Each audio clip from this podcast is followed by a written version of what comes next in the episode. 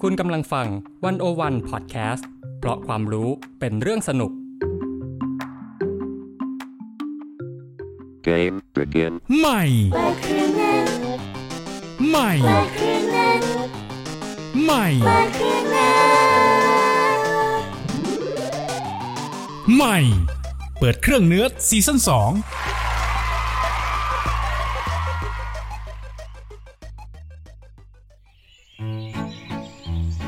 เช้าแล้วออกไปวิ่งกันเถอะ อืม ไม่ไป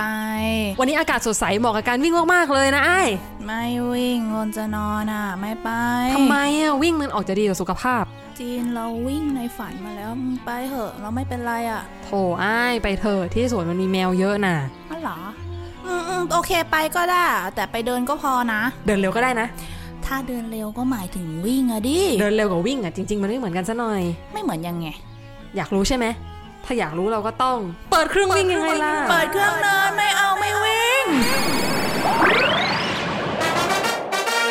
และเครื่องเนิร์ดของเราในวันนี้ก็คือเอ็มเมธิชัยเตียวนะ หัวหน้าสมาคมคอวอยแห่งวันโอวัน เฮ้ย ชื่อสมาคมอะไรวะเนี่ย ขนวิ่งเยอะแห่งวันโอวันไง อ๋อ โอ้ยตายจริงจะหายใจความหน่อยสวัสดีค่ะเอ็ม กราบสวัสดีผู้ดำเนินรายการและท่านผู้มีเกียรติทุกท่านนะครับ ครับแหมเริ่มมาอย่างเป็นทางการเชียว วันนี้เขามาในฐานะอะไรเนี่ย 2คนชอบวิ่งแล้วกันครับ เลิกเป็นเลิกเป็นไปแล้วเนาะช่างภาพ ขายกล้องซื้อรองเท้าไปแล้ว อ่ะ งั้นถามเลยละกันว่าไอ้เรื่องการวิ่งเนี่ย มันแตกต่างจากการเดินยังไง เดินเร็วแค่ไหนเรียกวิ่งเอ็ม เดินเร็วแค่ไหนเรียกวิ่งใช่ไหมอันดับแรกมาแยกก่อนว่าเดินกับวิ่งนี่ต่างกันยังไง อ่ะ อ่าก็คือว่าหลักโดยหลักการและการเดินเนี่ย จะมีเท้าข้างใดข้างหนึ่งเนี่ยจะติดสัมผัสกับพื้นอยู่เสมออเช่น เดินไปข้างหน้า เท้าซ้ายค้างเท้าขวาค้างอะไรเงี้ย แต่แต่ในการวิ่งเนี่ยมันจะมีจังหวะที่ทั้งสองเท้าอะลอยอยู่เหนือพื้น อาจจะเสี้ยววินาทีหรือน้อยมากๆอะไรเงี้ย อ่า แล้วก็จะทำให้การวิ่งเนี่ยมีแรงกระแทกของของพื้นกับอ่าขาของเราเนาะเขาบอกว่าประมาณ 2-3 เท่าของน้ำของน้ำหนักตัวเลย คือถ้าเกิดเรียกว่าเป็นการเดินเนี่ยมันก็จะไม่ได้กระแทกแรงมันไม่ลอยตัวขนาดนั้นใช่ไหม ใช่ ถ้าเกิดเราวิ่งแบบขาติดพื้นไปเยอะๆ แล้วก็อาจจะบอกว่า นึกว่าเป็นการเดินได้เหมือนกันปะ ถ้าวิ่งแล้วขาติดพื้นอยู่ข้างใดข้างหนึ่ง ก็จะไม่เรียกว่าการวิ่งก็จะเรียกว่าการเดิน ถ้าถ้าเทียบตามนิยามที่เขาเขียนไว้อะนะ อ่า ถ้าเกิดอย่างนี้ ถ้าเกิดขาข้างใดข้างหนึ่งมันต้องติดพื้นอยู่ตลอดเวลาได้ก็การเดินอย่างนี้ แบบสัตว์ที่เท้าเยอะๆอย่างกิ้งกืออย่างนี้เขาก็ไม่เรียกวิ่งเลยดิ เออถ้าถ้าถ้าตามนิยามนี้ก็กิ้งกือคงเรียกว่าวิ่งไม่ได้นะเพราะว่ามันต้องมีสักขาเลยที่มันติดพื้นอยู่ ถ้าเกิดมันวิ่งมันต้องลอยอยู่บนอากาศ ใช่ แต่ทีนี้วิ่งเนี่ยมันมีจังหวะที่ขาทั้งสองข้างมันลอยออกจากพื้นใช่ไหมแล้วมันต่างจากกระโดดยังไงกระโดดมันก็ขาลอยออกจากพื้นเหมือนกัน เออ นะ น่าสนใจว่ะ อืมถ้านึกนึกภาพง่าย ๆ นะแบบถ้าสมมุติเป็นการกระโดดน่ะมันจะกระโดดในแนวแนวดิ่งนะก็คือนึกถึงภาพเข็มนาฬิกาชี้ไปตรงเที่ยงตรงก็ได้ ก็คือกระโดดก็คือขึ้นไปเฉยๆแต่ในขณะที่การวิ่งนี่เราโฟกัสการเคลื่อนตัวไปข้างหน้า มันจะคล้ายๆ กับชี้ไปประมาณ9ก้าโมงครึ่งสิบโมงประมาณเนี้ยจะมีรอยนิดนึงแต่หลักๆ คืออยากให้พลังงานทั้งหมดอะเคลื่อนไปข้างหน้า ส่งตัวเราไปข้างหน้าอะไรเงี้ยอืม ความต่างน่าจะอยู่ตรงนั้น ในในในสายของการวิ่งแบบนักวิ่งที่จริงจังซีเรียสแบบวิ่งเพื่อความเป็นเลิศทางด้านการวิ่งอะ่ะเขาจะซีเรียสมากเรื่องการแบบเวลาที่เราลอยอยู่บนอากาศเนี่ยแบบน้อยที่สุด เพราะว่ามันเป็นการสูญเสียพลังงานโดยใช่เหตุ อ้าวเหรอ เออ คือเราจะไปข้างหน้าว่างั้น ใช่ พุ่งอย่างเดียว ใช่ นึกภาพว่าถ้าเราวิ่งแล้วลอยเยอะแบบเด้งตัวข้างบนเยอะมันจะเสียเวลาใช่ไหม เราควรจะเอาแรงเราถ่วงไปข้างหน้าเพื่อมันวิ่งไปมากกว่าใช่ไหม แล้วก็ที่ซีเรียสไปละเอียดไปกว่านั้นคือ วินาทีหรือเล็กกว่าวินาทีที่เราสัมผัสพื้นอะสมมติวิ่งแล้วเท้าสัมผัสพื้นเขาจะให้สัมผัสแบบไม่นาน ไม่แช่เท้านานอะไรเงี้ย แต่แล้วรีบยกแต่แล้วรีบยกอะไรเงี้ย ตกลงว่า ก็ซีเรียสทั้งจังหวะที่เท้าแตะพื้น แล้วก็ซีเรียสทั้งจังหวะที่ลอยอยู่บนอากาศด้วย ใช่ ก็เป็นดีเทลที่แบบเขาพยายามเก็บรายละเอียด ให้เยอะที่สุดให้เรามุ่งไปข้างหน้าโดยที่ประหยัดพลังงานที่สุดว่างั้นแหละ อ่า คือหัวใจคือการพุ่งไปข้างหน้าแห อ่ะ ละ ทีเนี้ยเราก็เห็นแล้วเราว่าวิ่งกับเดินอะมันต่างกันเรื่องท่าทางใช่ไหมแล้วทีเนี้ยเราใช้ความเร็วเป็นการวัดได้ไหม นั่นดิ ถ้าเกิดเดินเร็วๆ หรือแบบว่าอย่างหัวข้อของเราเนาะ เดินเร็วเท่าไหร่เรียกวิ่ง อ่า โอ หรือ เค วิ่งช้าเท่าไหร่เรียกเดิน จริงๆมันมันก็ได้ได้ทั้งสองนะแต่แต่หลักๆ คือมาดูมาดูเรื่องการวัดความเร็วของของการเคลื่อนที่ไปข้างหน้าก่อนแล้วกัน คือหลักๆเนี่ยการเคลื่อนที่อ่ะมันจะประกอบด้วย 2 อย่างด้วยกัน ก็คือระยะก้าวเรียกว่าสไตลิงก็คือเราก้าวไปได้ระยะเท่าไหร่ใช่ไหมอีกอันหนึงก็คือความถี่ในการก้าวก็เรียกว่าคาเดนซ์ก็คือ 1 นาทีเราก้าวไปกี่กี่ครั้งจำนวนความถี่อะไรเงี้ยพอสองอย่างนี้มารวมกันอ่ะมันเลยเป็นการเคลื่อนที่ไปข้างหน้ากลายเป็นความเร็ว แล้วก็โดยหลักๆแล้วในการวิ่งในที่รู้กันเขาจะใช้หน่วยก็คือเป็นเพส เป็นเพสก็คือเอาสองสิ่งเนี้ยแหละมาวัดอย่างเนี้ยเหรอ ใช่แต่แต่สุดท้ายแล้วสิ่งนี้จะถูกนับเป็นนาทีต่อ 1 กิโลเมตร เช่น ถ้าเราวิ่ง 1 กิโลด้วยความเร็ว 6 นาที มันก็จะกลายเป็นเพส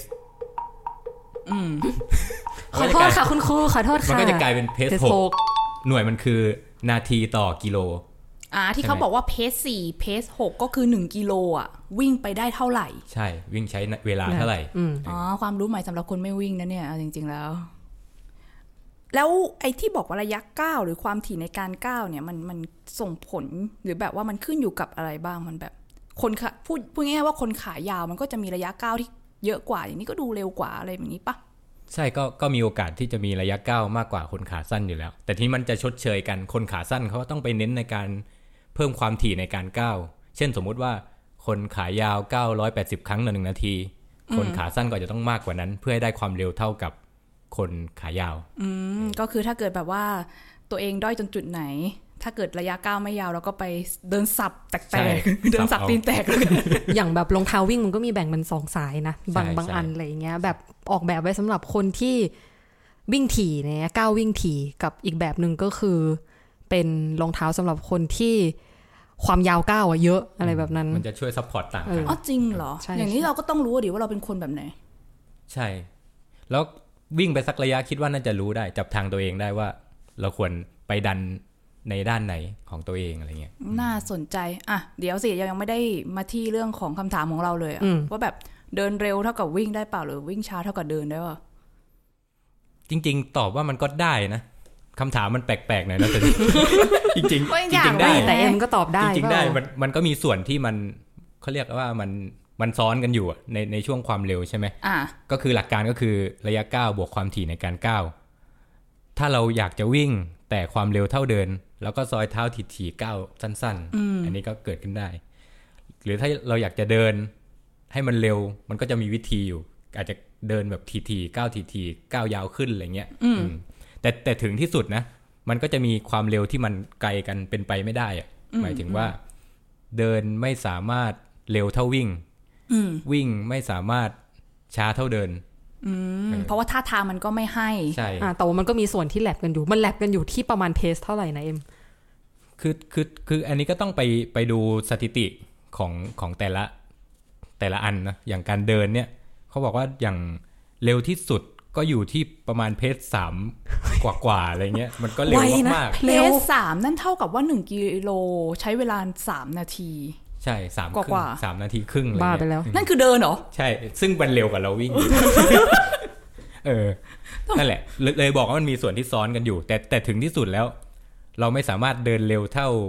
ยูเซนโบลต์หรือคิปโชเก้ใช่ไหม อันนั้นก็เกินไป อออันอันนั้นก็เป็นข้อจำกัดของท่าทาง เพราะว่าถ้าถ้าจะถึงความเร็วระดับนั้นน่ะแน่นอนว่ามันจะถูกปรับไปเป็นการวิ่งอยู่ดี เราจะมีการลอยอยู่เหนืออากาศอยู่ อันนี้เริ่มมีชื่อนักวิ่งโผล่มาแล้วนะคะเดี๋ยวจะคุยกันต่อไป แต่ว่าขอขัดก่อนก็คือว่า จริง ๆอะตอนที่เราคุยกันเรื่องสคริปต์เนาะคือ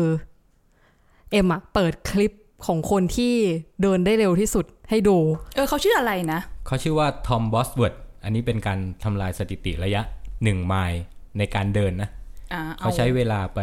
5 นาที 31 วินาที โอ้ ซึ่งตอนที่เราดูอะเราก็สงสัยกันมากว่า ถ้าเดินเขามันจะเป็นยังไงวะแล้วเดินเร็วขนาดนั้น ปรากฏว่าเหมือนป้าในสวนลุม ก็คือสับ อ่ะ ตี โอน เค แตก อยากรู้ว่าใครอยากรู้ว่าแบบเป็นท่าแบบไหนเอาชื่อนี้ไปลองเสิร์ชได้ทอมบอสเวิร์ดนะคะ ก็คือแบบว่าเป็นท่าที่เห็นแล้วว่ามันกึ่งมันเร็วเท่าวิ่งอะ เดินสับ แต่มัแบบ อะ มันไม่เหมือน ใช้คำว่า ท่า เดิน วิ่ง สับ อะ เออเร็วมากๆ เร็วกว่าเราวิ่งแบบสุดแรงอ่ะ จริง อ่ะนอกจากเรื่องแบบเดินเร็วแล้วเนี่ย เรามาพูดถึงเดินทนบ้างได้ปะเพราะว่าอย่างวิ่งเนี่ยมันจะมีวิ่งมาราธอนกับวิ่งระยะสั้นอย่างนั้นอะคือเรามีเดินมาราธอนหรือแบบคนเราเนี่ย มันสามารถเดินทนได้นานแค่ไหน จริงๆ มันก็มีสถิติที่แบบหลากหลายมากนะ แบบเงื่อนไขแบบเดินแบบหยุดไหม หรือ ไม่หยุดเลยอะไรแบบเนี้ย แต่แต่นี้ง่าย ๆ แล้วกันยกมาให้ดูว่า ก็คือ 24 ชั่วโมงเนี่ย เราเดินได้ระยะทางเท่าไหร่ ตามที่แบบเล็กเคยมีเลคคอร์ดมา ก็สรุปว่า 24 ชั่วโมงเดินได้ 228.930 กิโลเมตร โห นี่คือเดี๋ยวนะ 24 ชั่วโมงนี่คือไม่นอน ก็ไม่นอนก็เดินแต่แต่แต่ไม่รู้ในดีเทลนะว่าเขาพักกินน้ำหรืออะไรกินข้าวเข้าห้องน้ำเลยอันอันนี้อันนี้ไม่แน่ใจเนาะในในใน อาจจะเดินไป ใ เดินไปเข้าห้องน้ำ ทำยังไงก่อน มันก็ต้องแบบเออมันแบบจะทำลายสถิติไงก็มันอั้นไม่ไหวอ่ะเออก็มีร่องรอยหรือเปล่าก็ไม่แน่ใจ อ่ะใครเป็นคนทำสถิตินั้น ก็สถิตินี้ถูกสร้างโดยคุณเจสเซ่คัสเทนดานะครับ จากอเมริกาในปี 1976 โหก็ ถือว่ นานแล้ว ะ นะ อืม ไม่รู้ว่าตอนนี้มีใครทำลายสถิติไปหรือยัง อาจจะมีก็ได้แต่ว่าไม่ได้บันทึกไว้ ก็ยังเป็นปริศนา หรื ต่อ ออาจ ไป จะเป็นเงื่อนไขอื่นอย่างที่บอกว่าเดินไปเรื่อยๆ ที่เกิน 24 ชั่วโมงเนี่ยภายใต้เงื่อนไขที่ต่างกันนะเช่นท่าอันนี้เขาบอกว่าเดินใน 24 ชั่วโมงได้เท่าไหร่ อันนู้นอาจจะเดินแบบไม่หยุดเลยได้เท่าไหร่อะไรเงี้ยมันมันมีการเลคคอร์ดหลาย ๆ รูปแบบหลาย ๆ แปลเงื่อนไขต่างกันเนี่ย โห แต่เดิน 24 ชั่วโมงไม่หลับไม่นอนเนี่ยก็ถือว่าโหดนะ เดินข้ามจังหวัดข้ามไปแบบว่าถึงไหนแล้วตอนไหนเราก็ไม่รู้อ่ะ แค่คิดว่าไม่ได้นอนก็ขนลุกละอ่ะ ทีนี้เราคุยมาแล้วว่า คนเราเดินได้เร็วที่สุดขนาดไหน แล้วก็เดินได้ทนที่สุดขนาดไหน แล้วทีนี้วิ่งไฮไลท์ของเราในวันเนี้ย เออเอาสิ คนเราอ่ะวิ่งได้เร็วที่สุด เพสเท่าไหร่ อืมวิ่งวิ่งนะ วิ่งมันต้องแปลงเป็น 2 ระยะก่อน ก็คือแบบระยะสั้นที่เราเห็นวิ่งในลู่ในในแทร็กก็คือแบบร้อยเมตร 200 เมตรอะไรเงี้ย อันนี้ก็ชัดอยู่แล้วทุกคนน่าจะรู้จักก็คือยูเซนโบลก็คือทำสถิติ 100 เมตรไว้ที่ 9.58 วินาที ใน ก็แบ ปี บกระพริบตาครั้งห 2009 นึ่งแล้วคือแบบวุบ ใช่ เร็วมาก เร็วมากๆ ก็คือสับตีนแตกเลยจริง ๆ เออ เก้าวิยังเคี้ยวข้าวไม่หมด ตอน คำ นี้ เลย คือเขายังเป็นสถิติโลกอยู่ยังไม่มีใครแบบว่าทำลายได้เลยปะ น่าจะยังไม่มีนะ ตอนนี้ยังเป็นของเขาอยู่ อืม เร็วจริงเร็วจัง อ่ะ แล้วระยะไกล ระยะไกลก็เป็นระยะมาราธอนแล้วกันนะ เป็นระยะ 42.195 กิโลเมตร ก็คือคนที่เราก็รู้น่าจะรู้จักกันเหมือนกันก็คือคุณเอเลียดคิปโชเก้นะครับ ก็เพิ่งทำลายสถิติไปตอนเบอร์ลินมาราธอนปีล่าสุดนี่เอง ใช้เวลาไป 2 ชั่วโมง 1 นาที 9 วินาที ด้วยความเร็วเท่าไหร่ครับ ผม อันนี้น่าจะอยู่เพจ2ปลายๆนะ หนึ่งหนึ่งเอ้ยหนึ่งกิโลใช้เวลาสองนาที สองนาที แล้วเขาวิ่ง สองนาที แล้วเขาวิ่งไกลเท่าไหร่ 12 กิโล โห ไปต่อไม่ถูก เร็วจนไปต่อไม่ถูก คือแบบไอ้นี่คือแบบกระพริบตาแล้วแบบเอ้าไปถึงนู่นแล้วอ่ะก็เหมือนกันน่ะ คือแบบอันนี้จะเป็นแบบว่าเรื่องความทนใช่ไหมแต่ว่าเราก็สงสัยว่าแล้วสองคนเนี้ยมันแบบมีความต่างกันยังไง คือแบบเขาบิวร่างกายเหมือนกันไหมกับการวิ่งระยะสั้นกับระยะไกลอย่าง เอ เงี้ อย มันต้องมีเงื่อนไขทางด้านร่างกายยังไง ต่างกันขนาดไหนหรือเปล่า ลองค้นค้นรูปดูก็ได้นะว่า 2 ชื่อเนี้ยเราจะเห็นความต่างโดยชัดเจนเลย คือคิงทั้ง 2 ระยะเนี้ยก็คือมีความต่างในแง่โครงสร้างร่างกายการฝึกซ้อมอะไรก็ต่างกันเพราะว่าเป้าหมายต่างกันนะอย่างยูเซนโบลต์เนี่ยเขาจะตัวหนาๆมากมีกล้ามตัวถึกๆหน่อย หนาไปทำไมอ่ะ คิดว่ามันต้องใช้พลังระเบิดในการวิ่งระยะสั้นน่ะคือแบบปืนลั่นปุ๊บปุ้งต้องอัดแบบสุดเลย แล้วมันใช้พลังกล้ามเนื้อแบบเยอะมาก ในในขณะที่คลิปโชเก้นี่ตัวบางบางบางมากเลยแบบผอมเลย แล้วแล้วแล้วเขาแบบพอพูดถึงตัวบางเราก็จะแบบว่าวิ่งระยะไกลมึงไม่เป็นลมเหรอ คือคือเรื่องเป็นลมไม่เป็นลมมันเป็นเรื่องพลังงานที่เขาจะป้อนเข้าไปในร่างกาย อ่า ใช่ไหม แต่เขาบางทำไม แต่ทีนี้พอบางพอน้ำหนักตัวเราน้อยอ่ะการวิ่งมันก็จะประหยัดพลังงานมากขึ้น อ่า ก็จะแบบว่าไม่ค่อยต้านลม ใช่ก็จะตัวเบาๆพิ้วๆไหลไปอะไรเงี้ย มวลไม่ค่อยเยอะมวลไม่ค่อยเยอะ ใช่ โอเคโอเค กลับสู่กฎฟิสิกส์ เขาเขาไม่ต้องมีพลังเยอะเพื่อจะวิ่งให้เร็วแบบที่สุด แต่เขามีพลังประมาณหนึ่งเพื่อประคับประคองความเร็ว คงที่ไปเรื่อยๆได้อะไรเงี้ย มันคือความสม่ำเสมอของการวิ่งเนาะ อ่ะเมื่อกี้คือพูดถึงคนที่วิ่งในได้เร็วสุดในระยะมาราธอนแล้ว แต่จริง ๆ แล้วมนุษย์น่ะ วิ่งติดต่อกันได้นานสุด กี่ชั่วโมง นั่นดิ มาราธอนมันก็มีแบบว่าจำกัดแบบเป็นเส้น จำกัด ทาง ระยะ ของมัน เนอะ เนาะ คือมันก็ยังมีจุดตัดกันอยู่ แต่แบบเอาแบบสุดๆละนานอะนานแบบ ชั่วการละป เท่ ว ที่ สาร ไม่หยุดเลยใช่ไหม ไม่หยุดเลย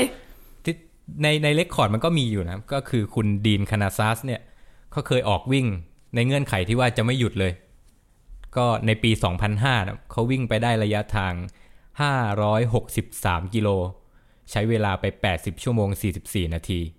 หรือโดยระยะทางนี้ก็เทียบเข้าเท่ากับ 13 มาราธอน โหแค่มาราธอนเดียวยังจะ โดย ตาย ไม่หยุดเลยนะ ไม่หยุด คืออาจจะมีวิ่งเร็วบ้างช้าบ้างสลับกันอะไรเงี้ย แต่วิ่งไม่หยุด ไม่หยุดเลย อ่ะวิ่งเข้าห้องน้ำยังไงอีก เอออ่ะอันนี้ก็น่าน่าสนใจ แล้วเออแล้วกินข้าวกินปลากันยังไงอะ ส่วนส่วนใหญ่ถ้าวิ่งจริงจังวิ่งแบบการแข่งขันนะเขาจะมีเป็น energy gel เป็นเป็นอะไรแบบนั้นเป็นอาหารเหลวเป็นอะไรทำนองนั้น วิ่งไป มากกว่า ดูดไปอะไร ใช่ อย่างนี้สินะอ๋อก็พอเข้าใจได้อยู่ อ่ะ แต่แหมมันก็นานอ่ะแปดสิบกว่าชั่วโมงห้าร้อยหกสิบสามกิโลเมตร จริง ๆ แล้วร่างกายเรามันถูกออกแบบเพื่อการวิ่งขนาดนั้นเลยหรือเปล่าอ่ะ อืมคำถามน่าสนใจ เพราะเวลาเราวิ่งเราก็ทรมานอยู่ระดับหนึ่งอะนะ คือร่างกายเราบางทีไม่ได้ออกแบบมาเพื่อการวิ่งโดยธรรมชาติเปล่าวะ แต่โดยธรรมชาติอะเราถูกออกแบบมาเพื่อนอนอย่างแน่นอน เออ นอนมันง่ายกว่ากันเยอะเลย คนเรานอนติดต่อกันได้หลายชั่วโมงไง แต่วิ่งติดต่อหลายกันชั่วโมงอ่ะ มันแบบ มันแบบมันต้องบิ้วไง เข้าใจเปล่า เอ เออ หรือว่า นึกออกนึกออก มนุษย์มันเกิดมาเพื่อวิ่ง เออแต่แต่พูดถึงเรื่องนอนก่อนน่าจะใช่เลยก็คือ ถ้าพูดถึงเมื่อก่อนที่เราต้องล่าล่าสัตว์หาอาหารแบบจริงจังอะ่ะ อืม คิดว่าร่างกายเราก็คงต้องทำยังไงก็ได้ให้ประหยัดพลังงานมากที่สุดนะเพราะว่าการออกไปหาแต่ละครั้งมันไม่ง่าย แล้วก็การออกไปใช้แล้วก็ต้องคุ้มหมายถึงว่าต้องได้กลับมาอะไรเงี้ยอันนั้นเรื่องนอนนะคิดว่าคิดว่าน่าน่าจะเป็นเหตุเป็นผลอยู่ อันนี้คือเปิดเครื่องนั้นเคยทำเรื่องทำไมมนุษย์เราไม่จำศีลด้วยนะเอาไปแอบฟังกันได้เอ้ยขายของเบา ๆ อัดต่อ โอเค ส่วนเราเราคิดว่าขามนุษย์เนี่ยถูกออกแบบมาเพื่อวิ่ง เพราะมันมีลักษณะคล้ายๆสปริงอ่ะ อืม นึกนึกภาพพวกข้อต่อต่างๆ เวลาเราเดินกระโดดหรือสัมผัสพื้นเนี่ย มันจะมีความงอลงนิดนึงนะ เราไม่มีทางที่จะแบบกระโดดแล้วขาเราตรงเป๊ะเสมอนะ อืม เพราะอะไรเพราะว่ามันถูกออกแบบมาเพื่อซับแรงกระแทก อืม ที่เกิดจากการสัมผัสกับพื้นเนี่ย นั่นหมายความว่าเราก็โดนขาเราออกแบบมาเพื่อการวิ่งการซัพพอร์ตการรับแรงกระแทกอยู่ประมาณหนึ่ง ใช่แล้วมันก็มีความเชื่อมต่อกันระหว่างข้อต่อสะโพกคอบอดี้อะไรเงี้ย มันซับแรงกระแทกมีมีผลแบบหมดเลยอะอย่างยกตัวอย่างก็คือ คิดว่าคนเนี่ยมีหมดเอาตัวรอด ก็เลยการวิ่งเลยทุกคนสามารถทำได้ Run. อ่า เออก็เพราะว่า หม เว ด ลา เอาตัวรอดอย่างเช่น อย่างเช่น มองไปยุคแบบยุคหินเมื่อก่อนเลยนะ แบบเจอแบบสถานการณ์ขับขันเป็นสัตว์ป่ากำลังไล่เราเนี่ยเราจะหนีออกจากตง เรา นั้น จะรู้ว่าต้องทำยังไงโดยธรรมชาติ ใช่ พูดอย่างนี้ได้ไหม เราก็จะต้องหนีออกจากจุดนั้นเพื่อหนีอันตรายที่เกิดขึ้นใช่ไหมลองลองนึกภาพมันเคยเห็นคลิปฝรั่งแกล้งอันหนึ่งอ่ะแบบปั่นจักรยานอยู่แล้วแบบเจอเหมือนคนแต่งตัวเป็นผีหรืออะไรสักอย่าง ทิ้งจักรยานแล้ววิ่งหนี แล้วทำไมไม่ปั่นจักรยานหนี่ เนี่ยเราก็น่าน่าตั้งคำถามว่าจริง ๆ แล้วเราเชื่อมั่นในอะไรมากกว่ากัน เราเชื่อเท่า แต่แต่อาจจะเป็นไปได้ว่า จักรยานพออยู่จุดหยุดนิ่งอ่ะและการจะออกตัวมันช้า แต่การที่เราวิ่งอ่ะสับเลย อ่า ไปได้เลยแบบ สัญชาตญาณการหนีของมนุษย์อยู่ที่การวิ่ง ถ้าเกิดว่าการวิ่งอะเป็นอาวุธของโหมดเอาตัวรอดของมนุษย์นะคือเราก็น่าจะวิ่งพอแค่ให้หนีพ้นภัยอันตรายไหมก็คือเราเราน่าจะถูกออกแบบมาให้สปรินต์ อืม แบบไวๆไปเลยไม่กี่ร้อยเมตรนะแล้วก็หยุด แต่ทีเนี้ยทำไมมนุษย์เราต้องวิ่งไกลๆด้วยอย่างแบบอ่ะเราเรามีฮาล์ฟมาราธอนเรามีมาราธอนไปทำไมนะเอ็ มั ม นไม่มีใครวิ่งหนีไป 40 กิโลอ่ะ พูดอย่างนี้ดีกว่า วิ่งหนีจากอะไร คือจริงๆก็อยากทำได้นะถ้าวิ่ง 40 กิโลได้ แต่มันก็แบบคือมันทำไม่ได้แล้วมันก็ เออแล้วจริง ๆ คือคือมันก็ทำได้เอาใหม่ แต่ว่าเราเราวิ่งไกลไปทำไมอะ อืมอืมโอเคย้อนไปก่อนในในระยะสปรินต์ของมนุษย์ที่มันติดตัวมันมนุษย์มาตั้งแต่เกิดอะเออแล้วว่ามันเป็นทักษะติดตัว แต่การจะวิ่งระยะยาวระยะไกลนี่มันต้องผ่านการฝึกฝน ผ่านการสร้างความแข็งแรงของหัวใจของกล้ามเนื้ออะไรต่างๆอย่างเงี้ยแล้วก็มีคำถามใช่ไหมว่าเราวิ่งไกลไปทำไม ทีเนี้ยเรามาเทียบในในบรรดาสัตว์โลกก็คือ มนุษย์กับสัตว์อื่นๆเนี่ยมนุษย์เนี่ยเทียบเท่าว่าเป็นสัตว์ที่อยู่ในความเร็วระดับกลางเท่านั้นอะก็คือว่าไม่ได้เก่งอะไรถ้าจะวิ่งแข่งกับสัตว์อื่นอะไรเงี้ยถือว่าแบบอ่อนดอยมากๆ นูบนูบเออแต่แต่แต่สิ่งที่มนุษย์มีก็คือ มนุษย์มี endurance สามารถสร้าง endurance ได้ ก็คือความทน อ่า เออสามารถ ไม่เร็วนะ แต่ว่าก็ทนอยู่ ใช่ มันมันเลยเป็นเป็นที่มาของการล่าสัตว์เมื่อก่อน เราไม่สามารถวิ่งจับกวางได้แบบวิ่งสู้สับขาแตกไปจับคอก วางเป็นไปไม่ได้ใช่ไหม แต่สิ่งที่เราทำได้คือเราต้อนไปเรื่อย อ่า ๆ ค่อยๆวิ่ง ค่อยๆ ต้อนไปจนแบบสัตว์หมดแรงอะไรเงี้ย แล้วก็จับ อืม อืมซึ่งนั่นก็ใช้ความอึดถึกทน ใช่ เนาะ อ่ะ แล้วแล้วเราวิ่งมาราธอนไปทำไมนะ โทษที ก็คือเราคือเราไม่ได้ล่าสัตว์แล้วไง คือแบบไม่ใช่มาราธอนไม่ใช่การวิ่งหนี อ่ะ ยิ่งไม่ใช่การล่าสัตว์ เราวิ่งมาราธอนไปทำไม โอเค มาราธอนเนี่ยระยะ 42.195 กิโลเนี่ย จริงๆมันมีประวัติของมันอยู่ เอ้ย ก็คือว่ามันไม่ได้อยู่ๆลอยขึ้นมา มันมันเคยมีประวัติก็คือว่า โดยโดยประวัติที่เล่าต่อกันมาเนอะมีมีการจดบันทึกอะไรไว้ก็คือย้อนไป 500 ปีก่อนคริสตกาลเนี่ยมันมีสงครามระหว่างกรีซกับเปอร์เซียที่สู้กัน แล้วก็ตรงที่สู้กันอ่ะเขาเรียกว่าเหมือนเป็นที่ราบมาราธอน เออชื่อทุ่งมาราธอน เออทุ่ อ๋ ง อเหร มา อ ราธอนเลย ก็คือก็สู้กันแล้วก็ฝั่งกรีซเนี่ยชนะ อืม ก็เลยส่งคนนำข่าวสารเป็น messenger มาก่ อน ก็คือคาบข่าวสารออกไปบอกอีกฝั่งนึงว่าเราชนะสงครามแล้ว อ่า แล้วทีนี้คนคนนั้นน่ะก็ชื่อว่าฟิลิปปิเดสก็คือคนที่วิ่ง เริ่มวิ่งจาก ทุ่งมาราธอน ทุ่งมาจากมาราธอนจากเมืองมาราธอนเนี่ยไปกรุงเอเธน อ่า ซึ่งเป็นระยะ 25 ไมล์หรือ 40 กิโลเมตร อ๋อ เพื่อไปบอกข่าวสารให้อีกที่หนึ่งรับรู้อะไรเงี้ย แล้วแล้วแล้วไงต่อฟิ แล้ว ลิป พอ ปิเดสนี่ พอไปถึงปุ๊บ ก็ตะโกนว่าแบบเราชนะแล้ว แล้วเขาก็ล้มลงแล้วก็ตายในที่สุด เขามีเขาได้มีบอกไหมว่าว่าจริง ๆ สาเหตุการตายคืออะไร วิ่งเยอะเกินไปฮาร์ดเรทสูงไป หรือว่าเอเทนมันร้อน เออ เราคิดว่าความร้อนกับการไม่รู้เรื่องการกินน้ำนะเขากินน้ำอะไร เพราะว่าการวิ่งมาราธอนนี่มันสูญเสียน้ำเยอะมากมันต้องเติมเติมเติมใช่ไหม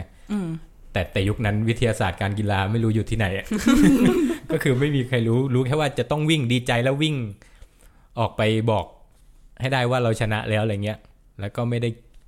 ไม่ได้เซฟเรื่องบางเรื่องเลยถึงก็ไม่รู้ไม่คงไม่มีใครคิดจะเซฟอะไรหรอกแค่อยากจะทำไอสิ่งนั้นให้สำเร็จ แต่ว่าอย่างนี้นะ คือคนที่วิ่งมาราธอนคนแรกของโลกอะ่ะเขาตายไง แล้วทำไมเราถึงจะเอาสิ่งเนี้ยมาเป็นกีฬามาราธอนอะมันเกิดขึ้นตั้งแต่เมื่อไหร่ โอเค การการจัดวิ่งมาราธอนครั้งแรกของโลกนะมีที่มีการบันทึกไว้ก็คือ เป็นในงานโอลิมปิกปี 1896 ที่เอเธนก็คือตอนนั้นยังใช้ระยะ 40 กิโลเมตรอยู่ ก็คือทดลองเป็นฟิลิปปิเดสกันเลยทุกคน เขาเหตุผลว่าเพื่อเป็นการเชิดชูและยกย่องจากชาวเอเธนคือออต้อ แสด ง ง การยกย่องเขา แสดงว่าเขาก็ดังพอสมควรนะ คนที่ เข้าใจว่าน่าจะมีรูปปั้นเขาอยู่ที่ที่นั่นด้วยนะ จริงเหรอ ใช่ คือแบบว่าโอ้ยคนนี้แหละคือนักวิ่งมาราธอนคนแรก ใช่ แม้ว่าเขาจะ สู่คิดก็ตามแต่ เออ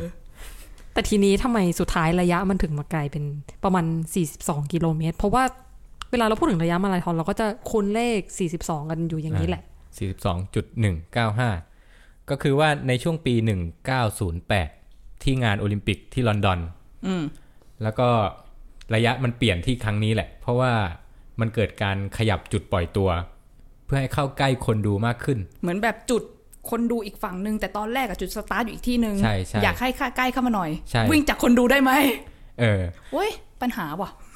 เอออ่ะอันนี้แล้วก็มีอีกกระแสหนึ่งที่เขาบอกว่าจริง ๆ แล้วราชวงศ์อังกฤษอยากจะดูการแข่งขันชัด อ่า คนดูมีราชวงศ์อังกฤษ ก็เลยต้องวิ่ง ๆอัน ให้ นี้มีสองทางนะอ๋แบบออ๋ออ๋อ ขยับให้คนดูแบบได้เห็นชัดขึ้น กับอีกอีกอันหนึ่งคือราชวงศ์อังกฤษอยากเห็นชัด ก็เลย ขึ้ ต้อน งวิ่งเพิ่มอีก 2 กิโลให้ราชวงศ์อังกฤษดู ซึ่งก็ก็ต้องเปลี่ยนปลายทางก็คือจุดฟินิชไลน์ก็คือ ถูกย้ายมาใกล้ที่นั่ง VIP อืม ซึ่งระยะทั้งหมดที่นับได้ในวันนั้นก็คือ 42.195 กิโลเมตร โอ้โหเพราะจริงเอาจริง ๆ วิ่งมาราธอนคือแบบเพิ่มมาแค่เนี้ย ก็หืด เอา โอ้ เรื่องอยู่ แบบเอาเรื่องอยู่แล้วนะ โอ้ ปัญหาจริง ๆ เลย และแล้วก็หลังหลังจากนั้น IAAF หรือสหพันธ์สมาคมกีฬานานาชาติ ก็รองรับระยะนี้เป็นระยะมาราธอน จะเปลี่ยนไปทำไมเนี่ย ก็คง ทำไมไม่เอา สี่สิ40บเหมือนเดิม หาเรื่องทำไม ก็ให้มันเป็นเฉพาะครั้งนั้นดิ นี่นี่ก็แอบแซวกับเพื่อนๆ นักวิ่งเหมือนกันนะว่า โชคดีนะที่ไอ้ฟิลิปปิเดสนี่มันวิ่งแค่แบบ 40 กิโล ถ้าเกิดว่ามันวิ่งร้อยโลขึ้นมาวันหนึง โอ้โห เราได้ ไม่ ชิบ อยา หาก ยกัน จะคิด ก็จะมีการแบบวิ่งร้อยโลกันมาเพื่อ เพื่อเป็นระยะมาราธอนร้อยกิโลอะไรเงี้ย เออ ตาย ตาย ไม่แต่ว่าอย่างนี้ดีกว่าจริง ๆอ่ะเราอยากอาจจะอยากให้ระยะทางจากทุ่งมาราธอนถึงกรุงเอเธนเนี่ย ระยะแค่ประมาณแบบ 15 กิโลอะไรเงี้ย ใช่ ก็จะได้วิ่งมาราธอนกันสักสิบห้ากิโล ถูกจ้ะ เออ พอจะเป็นไปได้หน่อย เออเนี่ย พอเราเห็นคนชอบวิ่งมาราธอนกันเยอะใช่ปะเหมือนแบบ หลายคนก็มีหลายกระแส แต่เอาจริง ๆ ว่าคนอยากถามในฐานะนักวิ่งอะว่าแบบว่าเราวิ่งมาราธอนทำไม เพราะว่ามันไม่ใช่ระยะที่ร่างกายมนุษย์จะแบบทำได้ตามปกติตามธรรมชาติอะ คือเราเอาตัวเองไปทรมานทำไมมันตั้งประมาณแบบ 42 กิโล เออ เออโดยโดยจากจากที่เริ่มวิ่งแล้วก็เข้าไปอยู่ในคอมมูนิตี้คนวิ่งมากมายอะไรเงี้ย ก็จะรู้สึกว่ามีนักวิ่งอยู่สักประมาณ 2-3 แบบ อืม ก็คืออันดับแรกเลยก็คือวิ่งเพื่อสุขภาพ วิ่งไปเรื่อยๆ วิ่งแบบวันละ 5 กิโลในสวนอะไรเงี้ยวิ่งช้าๆ แล้วก็อยู่มาวันหนึ่งอยากจะไปมาราธอนอะไรเงี้ย อืม ก็คือ ไปวิ่งเพื่อให้จบมาราธอนให้ได้ ไม่แคร์เรื่องเวลาเรื่องความเร็ว อันนี้คือหนึ่งสองก็คือเป็นสายแบบท้าทายตัวเอง ก็คืออยากรู้ว่าตัวเองสามารถไปถึงจุดไหนได้อะไรเงี้ย อืม ก็อาจจะสนใจเวลาบ้างนิดหน่อย แต่พอยหลักของเขาอาจจะไม่ใช่เพื่อสุขภาพอะไรเงี้ยสุขภาพเป็นผลพลอยได้ของเขา อืม แล้วก็อีกประเภทหนึงก็คือเพื่อความเป็นเลิศทางด้านกีฬาก็คือเป็นนักกีฬาแข่งขันซีเรียสเรื่องเวลามากๆอะไรเงี้ย อืม มีมีสามแบบนะที่แยกๆมา แล้วเอ็มเป็นแบบไหน คิดว่าน่าจะเป็นแนว อยากลองดูว่าตัวเองจะจะทำอะไรได้แค่ไหนแบบ อยากรู้ศักยภาพของตัวเราเองอะไรเงี้ยว่ามันจะไปได้สักเท่าไหร่ เพราะว่าก่อนหน้ามาวิ่งไม่มีภาพตัวเองจินตนาการว่าจะวิ่งได้เป็น 10 กิโลอะไรเงี้ยไม่ไม่เคยมีภาพนั้นมาชีวิตนี้ไม่เคยออกกำลังกายมาก่อน อะไรแบบเนี้ยแล้วอยู่ก็มาวิ่งแล้วก็ติดใจมันอะไรเงี้ย แล้วก็กลายเป็นหัวหน้าสมาค ม คอวอยคนวิ่งเยอะ ซึ่งตอนนี้ก็เยอะมากเลยจริงๆนะคะ มีอยู่แล้วเกือบครึ่งออฟฟิศค่ะตอนนี้ ไปมาราธอนมาแล้วกี่รอบเนี่ย มาราธอนยังยังไปไม่ถึง แต่กำลังแบบสร้างตัวเองให้ให้ไปได้ในสักวันอะไรเงี้ย เนี่ย แล้วนอกจากที่มีเอ็มเป็นนักวิ่งแล้วตอนนี้จริงเอาจริงๆจีนก็เริ่มวิ่งเหมือนกัน โดนเขาตกครับผม เอ้ย แล้วเราเรามีเป้าหมายในการวิ่งบ้างไหม คนอื่นเขาบอกว่าวิ่งเพื่อสุขภาพวิ่งเพื่อทำลายกำแพงตัวเองกันใช่ไหม ของเราอะ สารภาพตรงๆนะ วิ่งเพื่อกิน พอเราวิ่งปุ๊บเราก็จะได้แบบมีข้ออ้าง คือมันก็ไม่เชิงนะ แต่มันก็จริง ๆ ก็คือว่าพอวิ่งแล้วมันกินได้เยอะเพิ่มขึ้น แล้วมันก็ทำให้ร่างกายมีพลังงานมา พูดตรงๆก็ก็ก็เขินแต่ว่ามันทำงานได้ดีขึ้นจริงๆ เพราะก่อนหนั้นเนี้ยเราแบบทำ IF ใช่ไหมแล้วมันก็คือจริงๆมันก็ควรกินแคลอรี่ตามที่แบบว่าวันหนึ่งต้องการแหละ แต่ว่ามันก็ยากใช่ไหมล่ะในการที่จะยัดแคลอรี่ทั้งหมดลงใน 2 มื้อ หรือว่าแบบในช่วงแบบเวลาที่กำหนดอะไรเงี้ยอย่างแบบกิน 8 ชั่วโมงอะไรเงี้ยก็ยากอยู่ในแต่พอออกกำลังกายปุ๊บ แล้วก็กลับไปกินตามเดิมสามมื้อเงี้ยกินได้เยอะขึ้นแล้วก็ พอวิ่งก็เออก็ก็ก็เอนจอยชีวิตดี เหมือนแบบมีอย่างอื่นเข้ามาเสียบในตารางชีวิตเพิ่มขึ้นด้ว น่าย สนใจพอมีเหตุผลว่ากินเพื่อ เอ้ยไม่ใช่วิ่งเพื่อไปกินแล้วเนี่ย ก็เริ่มดูน่าสนใจขึ้นมาทันทีเลย ไปเลยไหมวันนี้ แหม คือคือคือจริง ๆ มันก็ทั้งวิ่งเพื่อกินแล้วก็กินเพื่อวิ่งเนาะเมื่อกี้ไหนๆไอ้ายก็พูดผิดมาแล้วอะไรอย่างเงี้ยเพราะว่าสุดท้ายแล้วพอเราวิ่งแล้วพอมันติดจริง มันก็ปรับการกินเราด้วยเพื่อให้เราแบบว่าต้องกินในสิ่งที่กลายเป็นพลังงานเพื่อวิ่งอะไรอย่างเงี้ยเออ อ่ะมีอีกคำหนึ่งที่เคยได้ยินกันบ่อยก็คือ วิ่งเนี่ย สามารถทำได้เลยวันนี้ ไม่จำเป็นต้องมีอุปกรณ์ มีแค่สองขาของเราก็พอ อันเนี้ยถามนักวิ่งแบบว่ามันจริงไหม เอ็มเอ็มเป็นคนตอบเรื่องนี้ได้ดีที่สุดนะ แหม จริงไว้เหรอจริง ๆ มันก็จริง เพราะว่าเราก็วิ่งตัวเปล่าได้ใช่ไหมแต่โลกนี้แบบมันโหดร้ายเหลย โลกคนนิยม มันมี โฆษณามีเลย โลกโหดร้ายหรือว่าเราเองที่เปราะบาง เอาคนละครึ่งทาง แล้วกันจำได้เลยวันแรกที่วิ่งก็คือหนึ่งหมื่นบาทอะเอาจริง ๆ ก็คือนาฬิกาหนึ่งเรือนกับรองเท้าหนึ่งคู่ มันจำเป็นแค่ไหนวะ จริง ๆ ไม่ต้องราคานี้ก็ได้ เราคิดว่านะรองเท้าอะไรก็ได้ แบบซัพพอร์ตไม่ไม่กระแทกแรงเกินหน่อยนุ่มๆหน่อยอะไรเงี้ยแล้วก็นาฬิกาที่พอจะวัดอัตราการเต้นของหัวใจได้ อันเนี้ยเพื่อความปลอดภัย ก็คือวิ่งครั้งแรกหัวใจอาจจะวิ่งไปโซน5อะไรเงี้ยไปแบบเกือบ 200อะไรเงี้ย อันนี้ก็ก็เป็นมาตรวัดว่าแบบเพื่อป้องกันไม่ให้เราเกินไปมันอาจจะเสี่ยง เราไม่รู้ว่าเรามีโรคหัวใจหรืออะไรแทรกซ้อนอยู่บ้างอะไรเงี้ย การมีมันไว้แล้วก็มอนิเตอร์ตัวเองอะ่ะอืมก็ก็น่าจะดีกว่า คือพอมันหัวใจมันเต้นเร็วเกินไปเราต้องแบบชะลอการวิ่งหยุดวิ่งอะไรอย่างนี้เลยหรือปะ คือคือโดยโดยโดยโดยธรรมชาติเราจะไม่วิ่งเร็วจนแบบเราขาดใจตายใช่ไหม แต่แต่ทีนี้การการวิ่งเร็วอะมันอาจจะไปกระตุ้นให้สิ่งที่ไม่ปกติในร่างกายเรามันออกมา เช่นแบบมีภาวะหัวใจเต้นผิดจังหวะอะไรเงี้ย มันก็จะเกิดขึ้นมาได้ในจังหวะที่อัตราการเต้นของหัวใจสูงๆอะไรเงี้ย มันก็เป็นความเสี่ยงที่เราต้องแบกรับ เนี่ยฟิลิปปิเดสไม่มีไง สมัยนั้นอะ ทีนี้ มันมันมันก็มีการแนะนำของในกลุ่มคนวิ่งว่าให้เริ่มวิ่งจากโซนสอง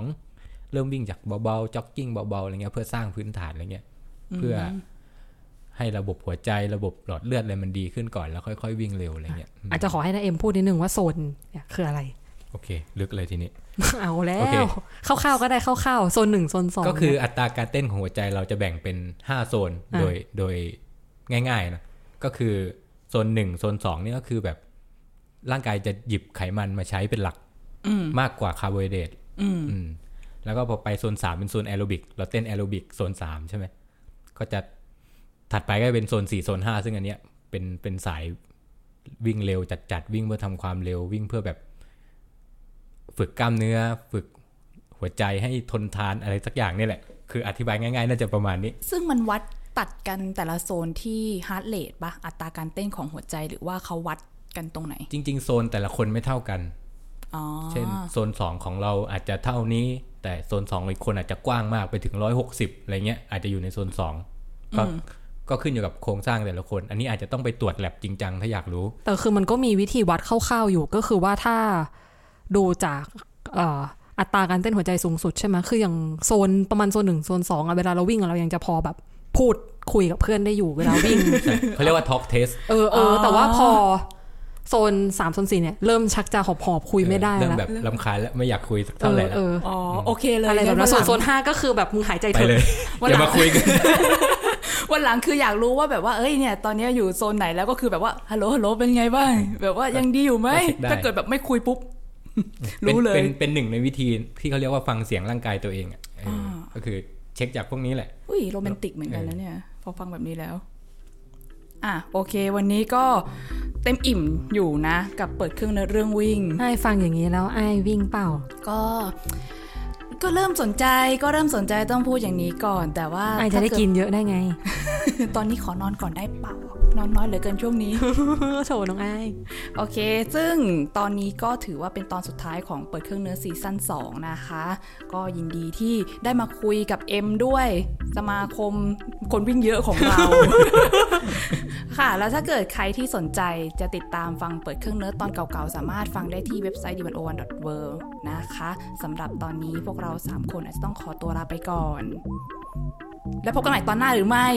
ก็ต้อง เป็นยังไง ไปดู รอดูต่อไปค่ะแต่วันนี้สวัสดีค่ะ สวัสดีค่ะ Bacrünen. Bacrünen. Bacrünen.